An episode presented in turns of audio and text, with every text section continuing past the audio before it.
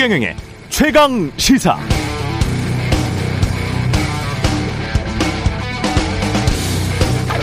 네, 대장동 의혹 사건에 대한 어제 KBS 단독 보도를 요약하면 고 김문기 성남 도시개발공사 개발사업 1처장의 자필 유서 등을 KBS가 단독으로 입수했는데 거기에 본인은 초과 이익 환수 조항 이 부분 삽입을 세 차례나 제안했는데 반영되지 않았다. 당시 임원들이 공모 지침서와 입찰 계약서 기준대로 의사 결정을 했다. 본인은 사업을 진행하면서 어떤 지시를 받아서 불법 행위를 한 적이 없고 유동규나 정민용으로부터 어떤 부당한 압력도 받은 적이 없고 민간 사업자로부터 특혜나 뇌물도 받은 적이 없다. 억울하다는 것입니다. 그럼 질문이 이런 것들이 남습니다. 임원들은 왜 초과 이익 환수 조항을 넣지 않았을까? 그런 결정을 한 임원들은 누구인가? 그 결정은 적법했는가? 그 결정과 이재명 당시 성남시장은 어떤 관계가 있는가? 진실은 아직 모르겠습니다.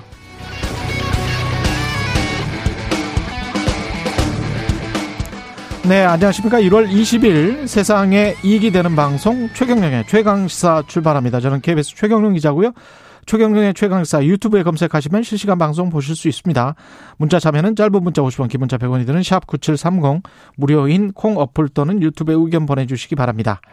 청취율 조사 기간을 맞아서 방송 참여해 주신 분들 추첨해서 따뜻한 커피 쿠폰 보내드리겠습니다. 많은 참여 부탁드리고요. 오늘 인터뷰는 국민의힘 김재원 최고위원 만나보고요. 코로나 발생 2주년 맞아서 식품의약품 안전처 김강립 처장도 어, 예정돼 있습니다.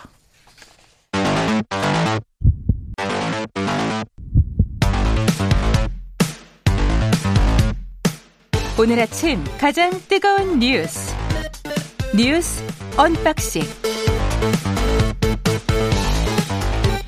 네, 뉴스 unboxing 시작합니다. 민동기 기자, 김민아 시사평론가 나와 있습니다. 안녕하십니까? 안녕하십니까? 예, 속보부터 처리를 하고 가죠. 북한이 핵 미사일을 쐈다는 건 아니고요. 실험을 했다는 것도 아니고 2018년부터 이게 앞으로는 핵 실험을 안 하겠다. ICBM도 안 쏘겠다. 일단 시험 발사 중단하겠다. 이렇게 선언을 했었는데 이거를 철회할 수도 있다.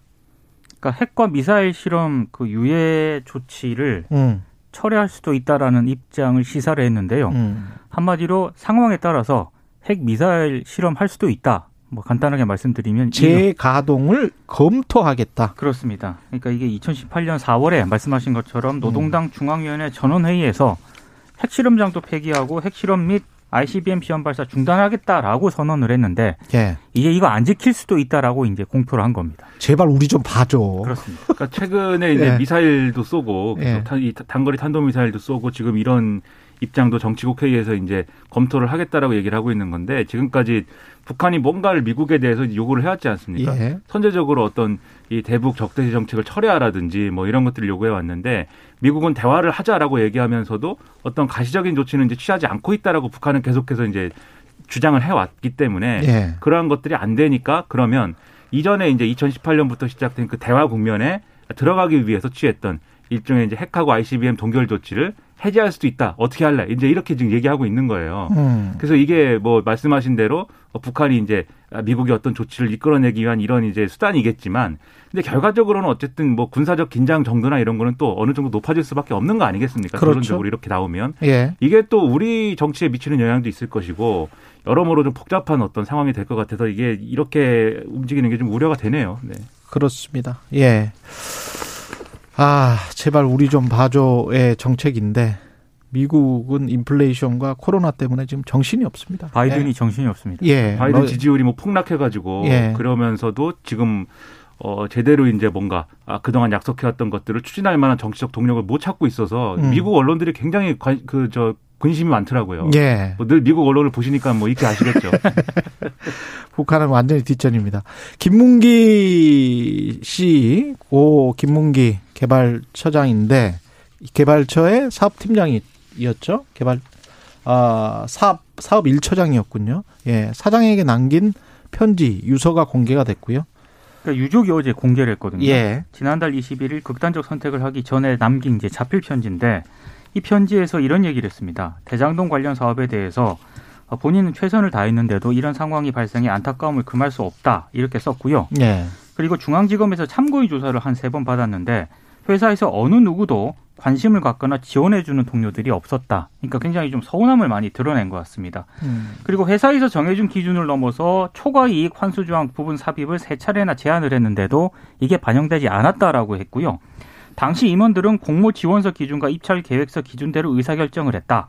최선을 다했는데 마치 본인이 지시를 받아 불법 행위를 저지른 것처럼 여론몰이가 되고 있고 검찰 조사도 그렇게 되어가고 있는 느낌이다. 억울함을 호소를 했습니다. 그리고 유동규 본부장이나 정민용 팀장으로부터 지시나 압력, 부당한 요구를 받은 적이 없다고도 썼고요. 오히려 민간 사업자들에게 맞서면서 회사 이익을 위해서 대변하려고 노력했음을 말씀드리고 민간 사업자들로부터 내분이나 특혜를 받은 적이 없다 이런 점을 강조를 했습니다. 예.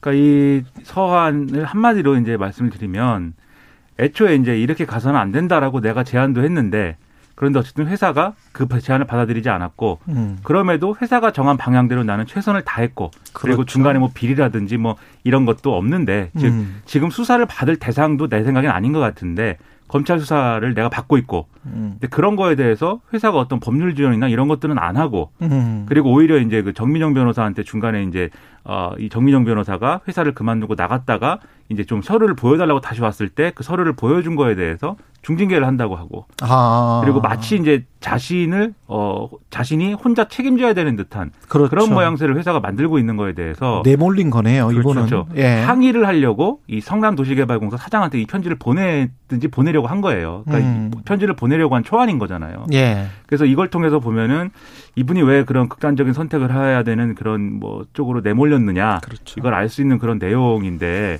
다만 이게 어 만약에 이제 그 초과이익 환수 조항을 그러면 이제 받아들이지 않은 이 임원이 누구냐 음. 세번 제안했는데 그런 것들이 명확히 나오면은 이게 이분이 이제 어 그런 극단적 선택을 하게 된 경위와 관계없이 음. 이 수사에 어떤 근거로 쓰이거나 뭐 이럴 수도 있을 것 같은데 예. 근데 일단 여기에는 그런 내용은 나오지 않아서 아마 예. 수사에는 좀 어, 결정적인 영향을 미친다거나 그럴 거는 아닌 것 같아요. 근데 이 부분이 있어요. 당시 임원들이 공모 지침서와 입찰 계약서 기준대로 의사 결정을 했다는 거잖아요. 그러면 임원들이 제가 오프닝에서 말씀드린 대로 왜 이 기준대로 했는지 네, 그렇죠. 관련해서 민주당 선대위 쪽의 현근택 변호사가 제가 이제 오프닝을 보통 페이스북에 올려놓기 때문에 댓글을 밑에다 달아놨더라고요. 근데 현근택 변호사의 이야기는 공모 지침서 기준대로 의사결정을 했다는 이 말이 마치 이제 신입사원을 우리가 뽑으면 신입사원 공고가 나잖아요. 네. 공고가 나는데 공고를 이미 내, 내고 난 뒤에 뒤에 어떤 굉장히 좋은 아이디어가 생각이 난 거예요. 이 고 김문기 씨 같이 초과이익 환수 조항을 넣자라는 그런데 이미 공고는 나가버렸던 거죠. 그래서 공고의 공모 지침서 대로 해야 된다라는 임원들의 어떤 결정과 이 김문기 처장의 주장이 서로 엇갈렸을 때 어떤 판단을 했을 것이냐. 이게 그런- 지금 그쪽의 어떤 주장인 것 같습니다. 그런 맥락을 예. 이제 현근택 변호사는 얘기를 하는 거네요. 그렇죠. 근데 이제 예. 그것도 이제 정확하게 그럼 김문기 씨가 이렇게 음. 표현할 당시의 정황이나 이런 것들을 정확하게 판단해 봐야 되는 게 음. 그간 언론에 나오는 이제 초과이익 환수 조항이 필요하다라는 제안의 시기가 예. 지금 말씀하신 대로 공모 지침이 나온 후에 뭐 있었던 것도 있지만 그 전에도 있었다라는 게 이제 여러 차례 이제 여러 차례 보도 또 그렇죠. 나오기도 하고 뭐 그렇죠. 이랬거든요. 언론들은 네. 그 전이다 이렇게 보도가 좀 있었죠. 그렇죠. 그럼 공모 그래서 그러면 네. 시점이 이제 공모 지침서 후냐 전이냐, 전이냐. 이게 네. 또 중요하게 되겠습니다. 그렇습니다. 그런 것들이 중요할 수 있는데 이 표현은 예. 이 문장의 표현은 음. 어, 그 어느 시점에 세 차례 제안이 어떻게 됐는지에 대해서 구체적으로 나온 건 아니에요. 그러니까 이 문장도 잘 보면은 음. 임원들이 공모지원서 기준과 입찰계획 기준대로 의사결정했다. 이제 이런 표현인데 이 의사결정이 그러면 어느 시점을 얘기하는 것인지 그러네요. 그런 것들이 이제 명확하진 않으니까 이것만 가지고 또 예단할 수는 없는 것이어서 음. 이거는 이제 이 그래서 이 문건만으로 이제 뭔가 핵심적인 어떤 고리가 등장했다거나 이렇다고 보기는 좀 어려운 것 같다는 그래서 그 말씀 드리는 겁니다. 맞습니다. 예. 아, 그 다음에 정영학 녹취록이 또 공개가 됐습니다. 이것도. 이 정영학 녹취록은 어제 한국일보가 이제 단독으로 어. 보도한 그런 내용인데요. 예. 어, 정영학 회계사가 원래 그 수사 초기부터 녹취록을 자진 제출하고 검찰에 협조를 하지 않았습니까? 그래서 불구속 상태로 재판에 넘겨졌는데 아, 정영학 회계사가 김만배 씨와 나눈 대화 녹취록을 한국일보가 어제 보도한 내용이 있는데 굉장히 많은 내용이 있습니다. 그런데 주로 이제 언론들이 많이 주목한 부분은 2020년 4월 4일 김만배 씨가 정영학 회계사에게 병채 아버지 이게 이제 곽상도 전 의원을 말하는 겁니다. 예.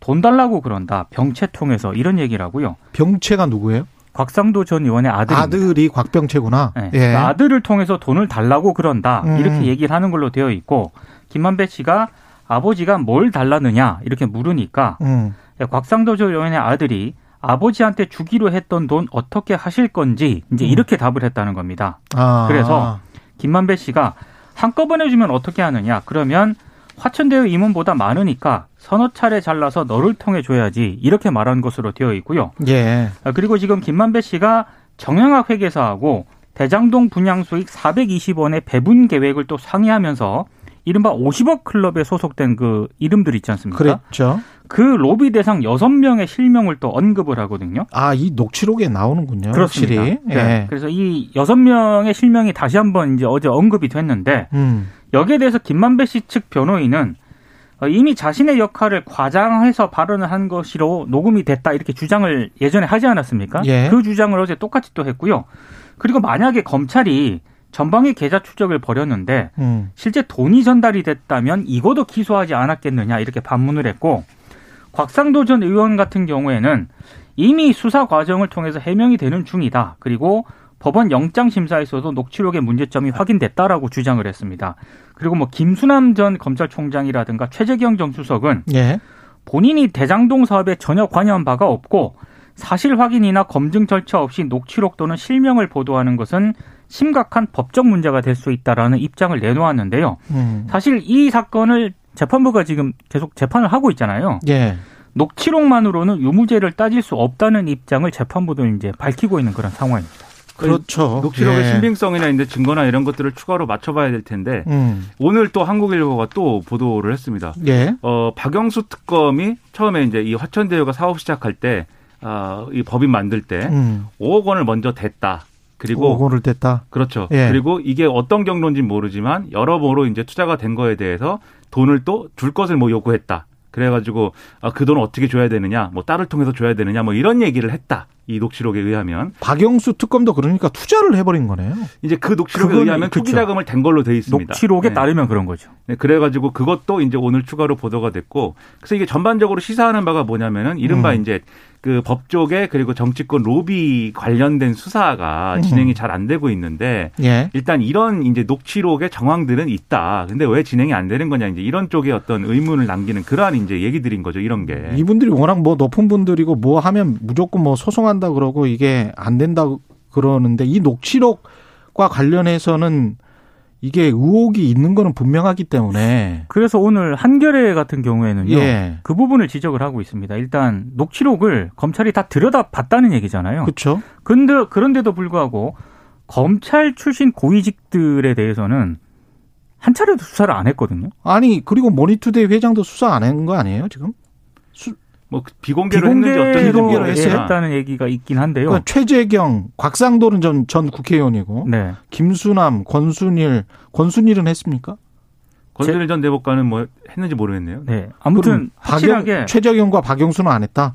최재경 전 그 수석하고 네. 김순환 전 검찰총장 같은 경우에는 단 한 차례도 조사가 이루어지지 않았습니다. 그럼 뭔가 뭐 이렇게 왔다 갔다 한 어떤 증거가 이- 있어야 우리는 수사할 수 있다 뭐 이런 건가요? 그런 여러 가지 부분들을 잘 모르겠어요. 왜냐하면 예. 곽상도 전 의원 사실 이 모든 의혹들 중에 제일 어쨌든 좀 확실해 보였던 건 곽상도 전 의원이었잖아요. 그렇죠. 곽상도 전 의원도 조사한 다음에 그 다음에 이제 김정태 하나금융회장 조사하고 그 다음에 진도 안 나가고 있거든요. 그렇죠. 그러니까 어느 이 뭐 이렇게 좀 대선 앞두고 빨리빨리 좀 수사를 다 끝내가지고 음. 뭔가 결론을 내줘야 되겠다 이런 얘기 많이 했는데 그런 게 아니라 뭐 수사는 좀 천천히 하고 싶다라는 거 아니냐 이런 시각들이 이제는 막 있는 상황에서 이 녹취록 예. 내용이 보도된 거기 때문에 예. 이 지금 수사기관들의 수사 내용에 상당히 이제 좀 어 이 불신이 커지는 그러한 효과를 거두고 있는 셈이고요. 최재경과 김수남만 따로 안 부른 거는 좀 이, 이상하죠. 그렇죠. 예. 검찰 고위직 출신들이니까. 그리고 이제 여기에 더불어서 이제 최용길 정 성남시 의회 의장도 이제 구속이 됐는데 예. 이 관련 보도도 지금 이제 나와가지고 여러모로 또 화제가 되고 있습니다. 구성 이 경찰이 이제 이 청구해가지고 나온 이제 구속영장의 내용을 보면은 음. 어이 김만배 씨가 최용길 전 당시 시의원이었는데 이분을 어 성남시의회 의장으로 만들기 위해서 민주당 당시 민주당 이 시의원들하고 예. 이렇게 여러모로 로비를 해서 어, 성남시의회 의장을 만들고 그리고 나서 이걸 통해서 성남도시개발공사를 설립할 수 있는 조례 통과시키고 그리고 나서 이제 최영길 전 의장이 화천대유 측에 돈을 요구했다 이런 거거든요. 예. 이런 구조들을 볼 때 당시에 이재명 시장과 어, 이 사람들이 이제 본인들은 어쨌든 어, 이 이런 이제 여러 가지 비리들을 몰랐다는 거잖아요. 음. 근데 이재명 시장과 그 당시 성남시 이 관계자들 빼고는 다 비리와 연관돼 있는 구조처럼 지금 보이는 그런 음. 상황이에요, 이게. 예. 그래 가지고 이런 여러 가지 정치적 쟁점 때문에 부담스러울 수 있겠지만 이걸 음. 어쨌든 간에 빨리 속도를 내서 수사를 해야 국민 들이 이거에 대한 어떤 판단을 할 텐데 여러모로 좀이 걱정스럽습니다. 녹취록에 보면은 성남시 뭐 공무원들 예. 뭐 로비했다는 그런 내용도 좀 자세히 언급이 돼 있거든요. 예. 그리고 법원이 에, 열린 공감 TV 김건희 녹취 파일 방송 가능 결정했습니다. 거의 뭐 대부분이 방송 가능하다고 결정을 했습니다. 그러니까 지금 예. 7시간 통화 녹취록, 도- 녹음 파일과 관련해 가지고요. 역시 예. 이제 김건희 씨가 열린공감 TV를 상대로 방영 금지 가처분 신청을 제기를 했는데 음. 가족의 사생활에만 관련된 발언은 공개를 금지한다. 그리고 당연하고요. 예. 서울의 소리 기자가 참여하지 않은 대화 이것도 이제 금지 대상에 포함을 시켰고 이를 제외한 나머지 부분에 대해서는 김건희 씨 신청을 모두 기각을 했습니다. 예. 그리고 좀 또 하나 좀 관심 있게 봐야 될 그런 사안이 음. 그 MBC가 수사 상황이라든가 언론에 대한 그런 비판 부분이 있지 않습니까? 그렇죠. 김건희 씨. 예. 근데 이 부분에 대해서는 서부지법이 MBC에 대해서 이건 방송하지 말- 말라 이렇게 얘기를 했는데 음. 어제 중앙지법은 이것도 방송해도 된다라고 일단 판단을 했고요. 그리고 한 세 가지 정도가 주목되는 게 있습니다. 하나는 김건희 씨 무속 관련 발언에 대해서 예, 김건희 씨가 이렇게 얘기한 부분이 있습니다. 예. 내가 웬만한 무속인보다 낫다. 점을 좀 볼 줄 아는데 우리가 청와대 간다. 이 발언을 재판부가 인용을 하면서 이건 김건희 씨가 평소 객관적 근거에 기반한 합리적 판단을 하고 있는지 유무를 여부를 유권자들이 공론회장에서 검증할 수 있는 내용이다라고 판단을 했고 또 일부 언론을 향해서 정권을 잡으면 가만 안 둘 것, 내가 청와대 가면 전부 감옥에 넣어버릴 것 이렇게 말한 부분에 대해서도 김건희 씨의 평소 언론관 등을 엿볼 수 있어서 국민의 공적 관심사이자 검증 대상이다라고 재판부가 판단을 했습니다. 당연하죠, 이건. 예, 그리고 동거 의혹이라든가 유흥업소 출입 의혹에 대해서도 이건 결혼 전 개인적인 사생활의 문제가 아니라 기업, 검찰 간부 등과의 커넥션, 뇌물수수 의혹 등과 얽혀서 음. 이미 각종 언론에 수차례 보도가 됐기 때문에 국민적인 관심사가 되어 있는 사안이다. 이렇게 판단을 했습니다. 이거는 KBS에서 이미 보도를 한 것처럼 여행 경- 경비를 누가 왜 댔는가? 송금을 왜 했는가? 그리고 야, 그 양검사를 제외한 그 제이슨이라는 이, 이 사람이 진짜 인물인가? 그렇죠. 아니면 만들어진 인물인가? 가상의 인물인가? 그럼 제이슨과 같이 갔는가? 네 명이 갔는가? 최은순, 김건희, 제이슨, 양검사. 이렇게 네 명이 갔는가? 아니면 세 명이 갔는가? 그게 김건희 씨 주장대로 패키지든 뭐든. 네. 그리고 뭐 본인들끼리 여행 간 게 뭐 중요한 건 아니죠. 근데 그 여행 경비를 누가 왜 댔는가? 그게 한 2천만 원 돈 되거든요.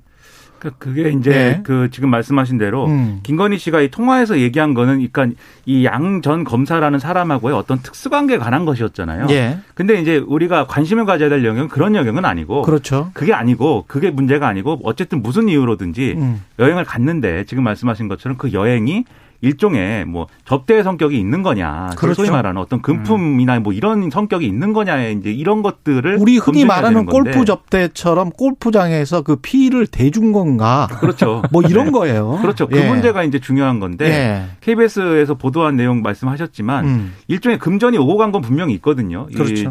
이, 이 윤석열 후보의 장모를 통해서 양전 검사 측하고 이제 금품이 오고 간 것은 있는 것이고 그리고 양모 검사가 어쨌든 현직이었던 거 아닙니까? 당시 그렇게 그렇기 때문에 현직 검사가 또 이 윤석열 후보의 처가 리스크 등에 대해서 뭔가 어 좀 그, 그때는 뭐 윤석열 후보의 저 처가는 아니었겠지만 예. 그런 것들에 대해서 뒤를 봐준 거 아니냐는 의혹이 있는 상황에서 음. 이 돈의 성격이 뭐냐 이런 것들이 지금 중요한 것이고 그리고 제이슨이라는 사람은 뭐뭐 영화 배우인가 했는데 그것은 이제 양모 검사가 자기가 뭐 이렇게 이쪽 이 김건희 씨 측으로부터 직접 돈을 받은 게 아니다라는 얘기를 하면서 중간에 어떤 사람을 이제 이 사람이 있었다라고 얘기를 하는 과정에서 나온 사람이거든요. KBS의 인터뷰에서 왜 그러면 당신이 직접 돈을 송금을 해야지 본인 가족들인데 그러니까 어떻게 이야기를 하냐면 본인은 은행에서 송금을 어떻게 할 줄을 모른다 이렇게 그렇죠. 이야기를 하잖아요. 상식적으로 상식적으로 이 말이 안 되는 답변을 그, 하고 그 검사님이 제가 알기로는 네. 이 탄탄대로를 걸은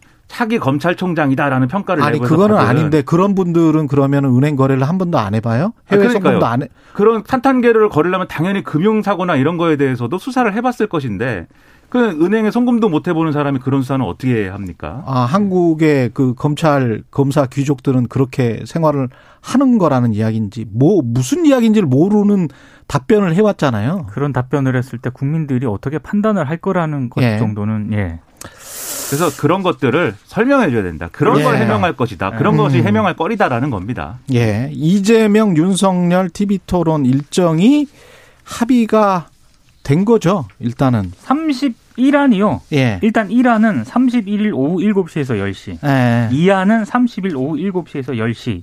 요 두 안을 가지고 방송 3사에 요청을 하기로 했는데 에, 일단 박주민 의원 같은 경우에는 방송사 사정상 만약에 두 안을 수용하기가 어렵다면 원래 그 27일에 방송사가 이제 공문을 보내서 이 두 당에 공문을 보내지 않았습니까? 예. 이 27일에 하는 것도 민주당은 가능하다 이렇게 여지를 두고 있는 그런 입장인데요.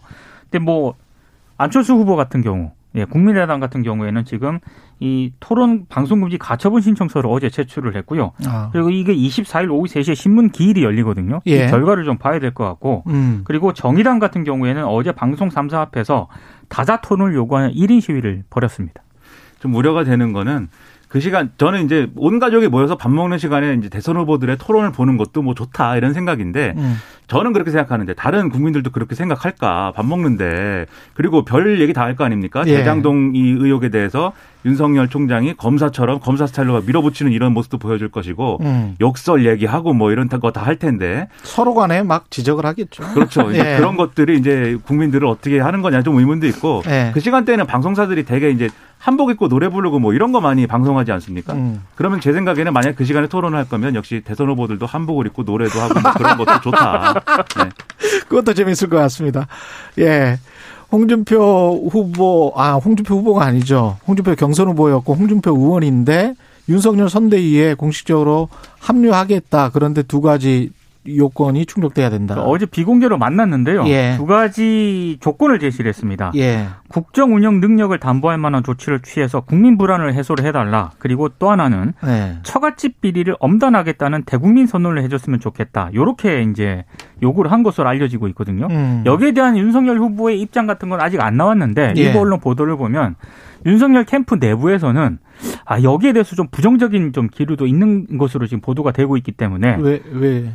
그러니까 이거 뭐 모르겠습니다. 그 왜 그런지 모르겠습니다. 일단 여기에 대해서 윤석열 후보의 입장이 정확하게 나오면 어. 홍준표 의원이 합류를 하게 될지 여부가 좀 결정이 날 것 같습니다. 음. 그러니까 이게 좀 이 홍준표 의원의 우려는 국민들의 우려와 일치합니다. 그래서 그런 것 같은데요? 이 예. 윤석열 후보가 본인이 이제 국정 운영 능력이 있는가에 대한 의문이 있고 그다음에 음. 이 소위 말하는 처가 리스크라는 게 있는데 그렇죠. 대통령이 되면 저거 어떻게 대응할 거지라는 거에 의구심이 있기 때문에 음. 홍준표 의원은 정확한 지적을 한 거예요. 예. 이 문제를 해소해 달라. 근데 이제 당에 내에서 내에서는 그리고 윤석열 후보의 근처에서는 예. 그 구체적으로 우리가 뭘 해야 되는 거냐, 국정 운영 능력을 담보할 만한 조치를 뭐를 해야 되는 거냐, 이게 좀 애매하지 않습니까? 좀 애매하긴 하네. 그렇죠. 그리고 처갓집 비리를 엄단하겠다. 사실 지금까지도 비슷한 메시지는 내왔는데 예. 그 다시 한번 얘기하면 되는 거냐, 어느 수준을 요구하는 거냐 이런 것들이 이제 좀 논란이 있을 것 같아요. 그런데 제가 볼 때는 하겠네요. 그건 예. 이제 후보가 얼마나 어 좀 절실한 마음으로 음. 국민들에게 이 점은 분명히 하겠다라는 거를 좀 이렇게 스포트라이트를 받으면서 하면 또 되는 문제로 생각할 수도 있는 거거든요. 뒤집으면. 예. 그리고 그런 걸 실제로 하면 제가 볼 땐 국민들의 신뢰도나 이런 것도 상당히 올라갈 것이기 때문에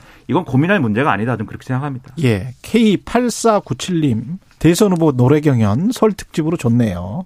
이런 말씀 하셨고요.